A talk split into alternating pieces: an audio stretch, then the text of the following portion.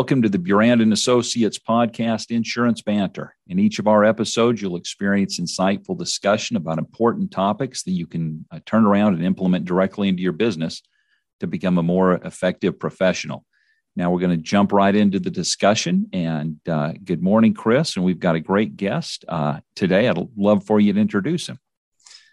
Thank you, Paul. Yeah, we, our guest is, um, for this podcast is Jay Brenneman. I've known Jay for quite a long time now um, just a phenomenal tool for business owners, whether it's insurance or some other industry, as to how to deal with the stress of being an owner of a business and um, the succession planning that every business owner will have succession in their business, whether it's voluntary or involuntary. And what are those those uh, factors and dealing with those factors proactively instead of negative. He's been just a great resource for many of my clients. Good morning, Jay. Thanks for being part of this. Good morning, Chris and uh, Paul. I appreciate the opportunity to uh, have a conversation with you about one of my favorite topics. Yeah, it's a big one. I know I'm looking forward to it, having been involved in a few um, transitions over the years, both personally with organizations I've been with and watching clients, uh, almost everything I see is the math of it.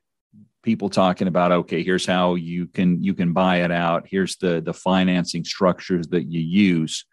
But the real struggles I've always seen are between the years, the psychology of it, the the personalities, the emotion. And so I'm really looking forward to this conversation because those are really the things I think that people struggle with more than anything else.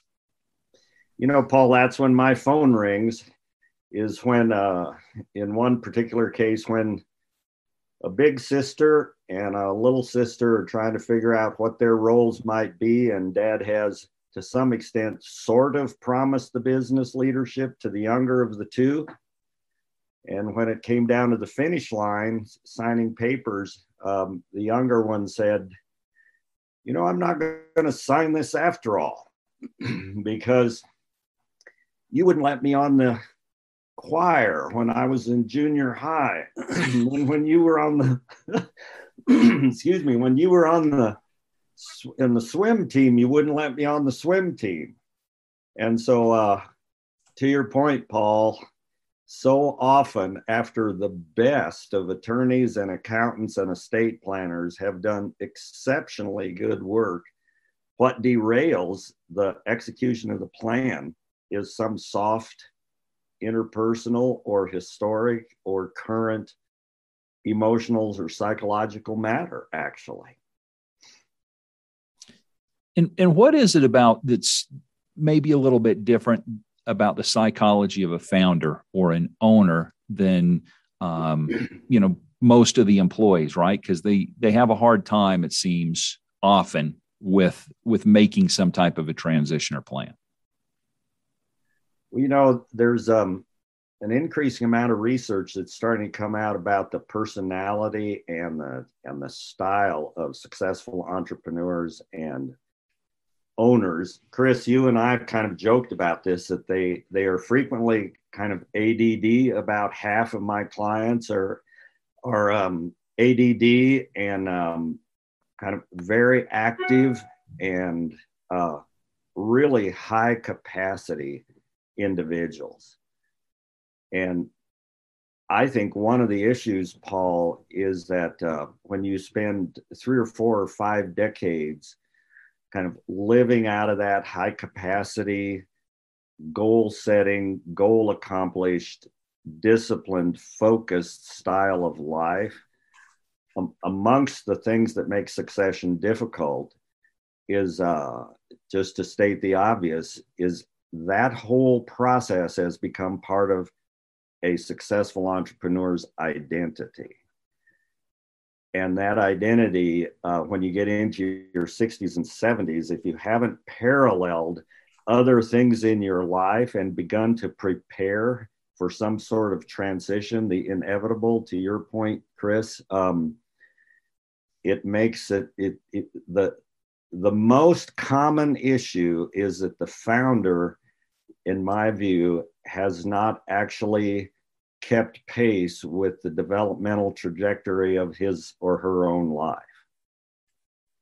And then they get behind the so called eight ball and haven't done the preparatory work emotionally and psychologically, not even to speak of organizationally and financially, um, to actually prepare the next generation if they want to do legacy and if they if they want to pass it on um, so we can talk more about this but it's it's uh it's the relinquishing process psychologically of a very deep and heartfelt and well intended and uh, strong sense of identity.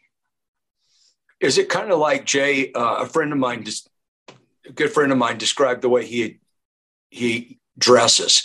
He said, "My idea of how to dress casually was formed when I was in junior high, and it hasn't really gone any any more sophisticated than that ever since in the last 40 or 50 years. What, what's he wearing now, Chris? yeah, he's still wearing jeans and t-shirts. you know, and he's like, I, I have, I, that's funny. I have a client in Austin that's building high-rise luxury uh, condos. I've never seen him in anything but a t-shirt and uh, uh, blue jeans. Of course, that's Austin, Texas. But I mean, they're they're seven hundred dollar blue jeans, but they're still blue jeans. Yeah, yeah, exactly. Yeah, it's. I tell you, you know, um, I've had I've had clients well into their eighties who had made no preparation at all for the psychology of moving on to that next level of life. They, I had a meeting. Um, I had a meeting on uh, yesterday morning with a client who um, is is up there, and um, their they their whole identity is in what they've built. Identity outside of what they've built in the insurance world doesn't really exist, and um, they're they're up there in age. It's it, separating it out uh, is just going to be impossible at this at this stage. So when do you say that people should start thinking about verifying and thinking through the creation of a, an identity outside of their entrepreneurial personality? Well, certainly by their 50s. Once we once we tip into our 50s, we actually should be uh, thinking about this. And um, you know, you, you if you men just think about this for a second, this is a this is a social cultural thing because the definition, especially if you're in your 60s and 70s, the definition of manhood, if we go into that deep end of the pool, is around success and providing. You know, the 20 and 30 year olds want balance in life and that was not what guys my age were raised on. We were raised on find out what you're going to do with your life, put your head down and start working really hard and be successful and provide well for your family. It sounds traditional and it was traditional. But that's part of what um, those of us in our 60s, 70s, and 80s are, are dealing with now. And so we've we haven't thought about having a, a more integrated life, if you will, that has a lot of different interests.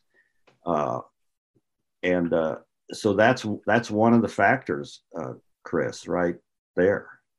Yeah, it's a social cultural process that if you haven't been thinking about these things in your by the time you push into your 50s, uh, it's easy for you to maintain that posture. And then the, the obvious psychological term is that we get into a state of denial that uh, mortality is still 100%.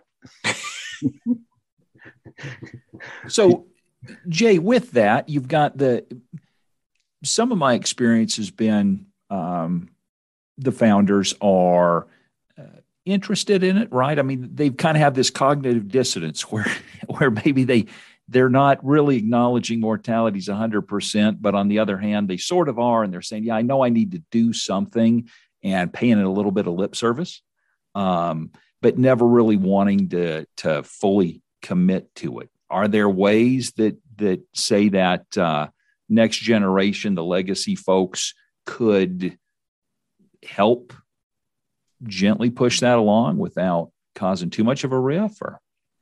You know there there are some ways. I was um, with a young attorney he and i did a workshop at the uh, i believe it was called the prairie uh, family business owners association. It was up in uh, in in north carolina or in uh, north dakota.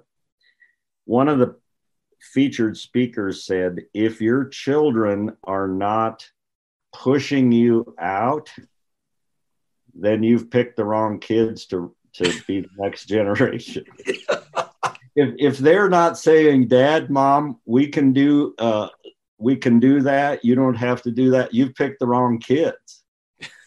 so here's where family dynamic starts to play into it, actually, Paul, is that um, you know, um, white male successful entrepreneurs over 30 and 40 years, we are used to being in control. And we're we're used to kind of managing, architecting, and organizing effort. And even high capacity kids who otherwise would be assertive and strong leaders, they they lose their energy lead. And they become passive only in this context with the family business. They may be active in their parish or church or Rotary Club or wherever, but they they find it difficult. So it's a systemic issue. In other words, the children, to your point, have to step into some of the vacuum and and uh, and do some secondary leading and saying, Dad, we need to start talking about this. And uh, and that's a big assignment for G2, for generation two, actually. You know, but, Jay, you keep but, oh go ahead. No, well, what I was just going to say, Chris, is that I have in some of my consults, uh, some really brilliant young leaders will be complaining about, well, dad's holding on and dad doesn't this, and mom is still involved and i'll say well have you initiated any conversation about where you find yourself and your desire to take on more responsibility? And way too frequently the answer is no i haven't. Wow. What you're fo- you focused on white older males.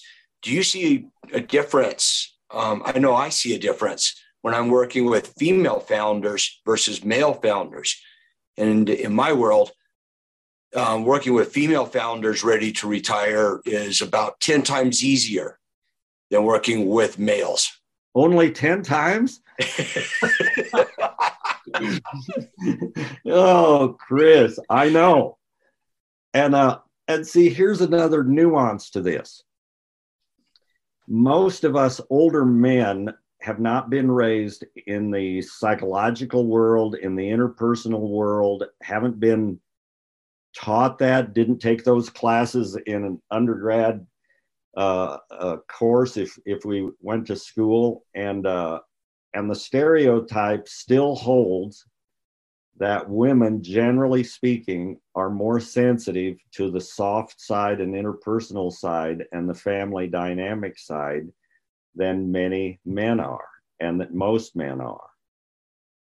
And uh, yeah, that's kind of painfully true, Chris.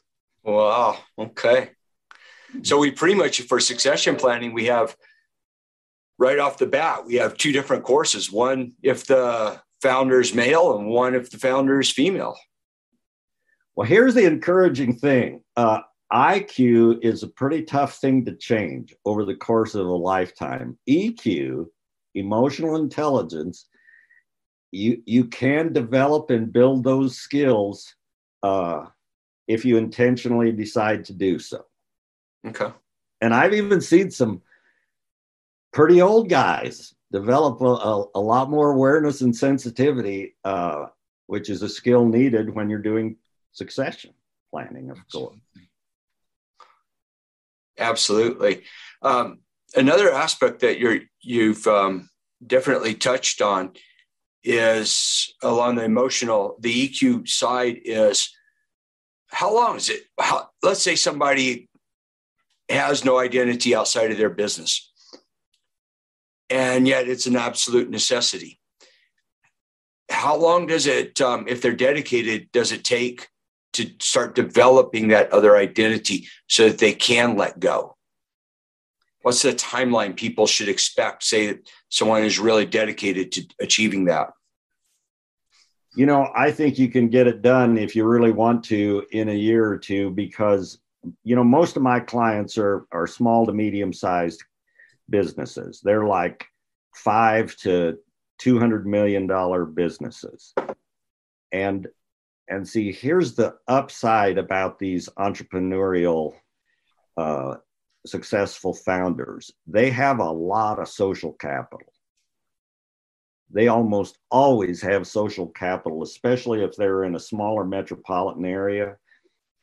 And if the word gets out that they're willing to sit on boards or they're willing to be advisors or they're willing to um, to, to be a part of uh, if they're religiously oriented to be a part of initiatives that their faith community is is taking on and this is rare but if uh, if a pastor or a priest or a nonprofit person knows how to tap in excuse me into their skill and ability and people stand in line to get these to to to cap you know capitalize on years of experience. In other words there's a whole coaching mentoring advising possibility out there outside of their a business identity. And then here's the key word that keeps these guys engaged meaningfully as they move into their 70s and 80s even though they're not getting paid for it, which they don't need the money, but it's still meaningful to them. And I've, I've helped some guys make that transition actually. Well, I've seen you help make them their transition and I've seen the, I've stayed in touch with some of your, your clients and um, the results are phenomenal. It's, it's heartwarming. Those are the, those are the guys that say they don't know how they work because they're so busy in retirement, right? exactly. yeah, absolutely.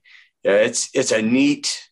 I can tell all of the listeners that when um, somebody goes through this process on a proactive level and um, find that other identity, that it is one of the most heartwarming ex- and just really wonderful experiences that I've had the opportunity to view and uh, to very slightly in cases participate in.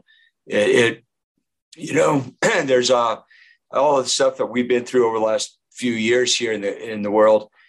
Um, i'm not I, I think this is one of those things where it's like you know we're not in it for the money. We're here to help people and make the world just a wee bit better place. And this is one of those situations where you can you can say that. It, it is great so I guess if I'm going to just sum it all up and then turn it over to Jay to have the last word, it just seems to me like all of these things that we've talked about, there just has to be some some proactive conversation.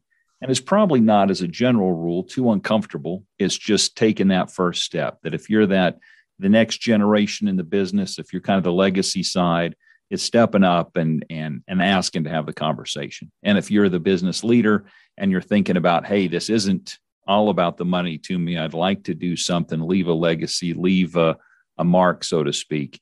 Um, make yourself available and reach out to that that next generation as well, and just start what is not a uh, really discrete one day process. It's going to be it's going to be a, a, process, but you have to be proactive and, and get the ball rolling.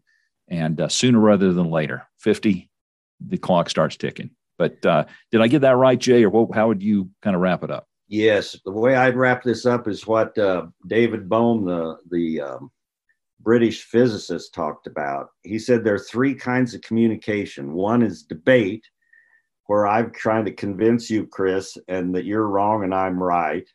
The other is discussion, where we're kind of addressing a topic of some kind, and I have my view and you have your view. And then here's what David Bohm says is critical to conversation and it's really critical to transition. It's dialogue. And, and dialogue is where, uh, to your point, Paul, the business founder needs to talk to successors or the generation two, G2 needs to introduce a dialogue, which is I'd like to have a conversation with you about in the case of loyal employees, how you would like to finish well in my organization. Um, or if it's a son or a daughter or daughter in law, is, um, you know, dad, I've been working for the company, you know, 15 years now, and you're in your 70s. I'd like to start the conversation and a dialogue about what you're actually thinking. And I'd like to see uh, if we could have a conversation about my thoughts on that. And what David Bohm says, excuse me, is that you can you can come up with a lot of third alternatives and creative alternatives if you're willing to hold the tension of a creative a creative tension over time. And that's to your point, Paul, about a series of conversations so many of us that have been in charge and are founders think that I can I can make this happen in a conversation, one conversation, and I'll figure out a super complex process. Can't do it. But the initiative to start the conversation and to start the dialogue, we're not going to have a debate and we not may not even have big discussion. We may just listen to each other and say, well, this is what I've heard you say, and I didn't know that's what you were thinking. Let me try and metabolize that over the next couple weeks, and then we'll come back and have another conversation about it. So I just think uh, the onus is on the founder to initiate those conversations, but generation two needs to be uh, what I would call a secondary facilitator in all of those conversations because sometimes there's a reverse coaching going on, which is that the 36 year old daughter-in-law who's gone got her MBA from University of Denver may be better at facilitating some of those conversations than the 75 year old father-in-law. And she needs not to sit on that on those talents. She needs to get them out and use them for the greater good of the family and the organization. Absolutely. So that's kind of my, if you want to land it, that's where I would land it, Paul. Well, thank you so very much for that, Jay. I really appreciate it. Well, thank you. It's been a pleasure to have a little conversation with with you and uh, and with Chris. I know of no, I've not worked with anyone who is better at uh, framing up current reality for a business owner on the business and uh, business architecture side than Chris Burand. I'll second that for sure. Thank you. Appreciate that. Well, thank you again. Uh, Paul, you want to re- ready to wrap up? I think we will. Jay, before I close it out, in um, if somebody wants to get a hold of you, if they're struggling with this in their own uh, business, what's the best way for them to, to catch up with you? Probably on my uh, email, which would be J A Y J at Vocare Way, V O C A R E W A Y dot com. All right. Well, thank you uh, Jay and Chris, for your time and insights today. Always valuable. We appreciate everyone taking the time to listen and look forward to talking to you next time. Thank, Thank you. you.